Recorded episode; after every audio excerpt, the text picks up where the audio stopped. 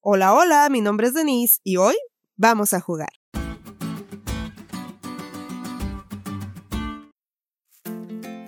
Espero que estén muy despiertos porque vamos a jugar Adivina quién.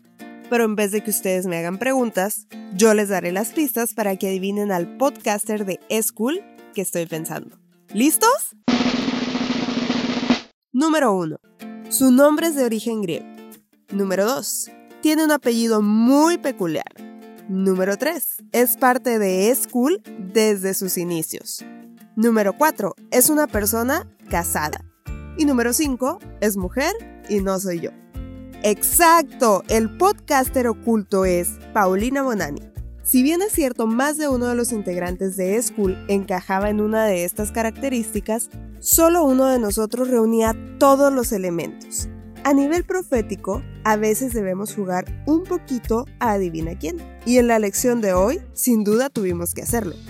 En el libro de Isaías Dios se refiere a dos tipos de siervos, uno colectivo y otro individual.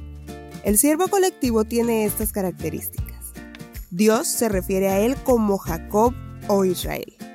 Dios es su hacedor. Dios le llama a salir de Babilonia.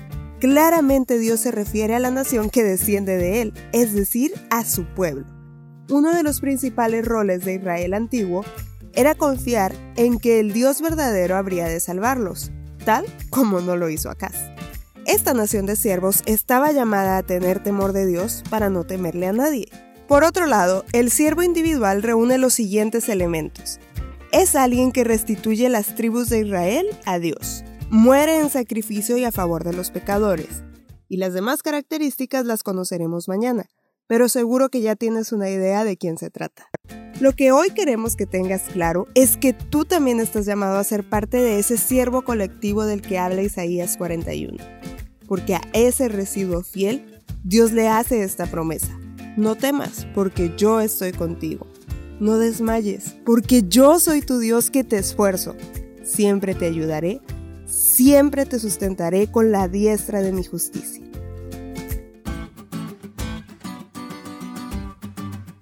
¿Te diste cuenta lo cool que estuvo la lección? No te olvides de estudiarla y compartir este podcast. Es todo por hoy, pero mañana tendremos otra oportunidad de estudiar juntos.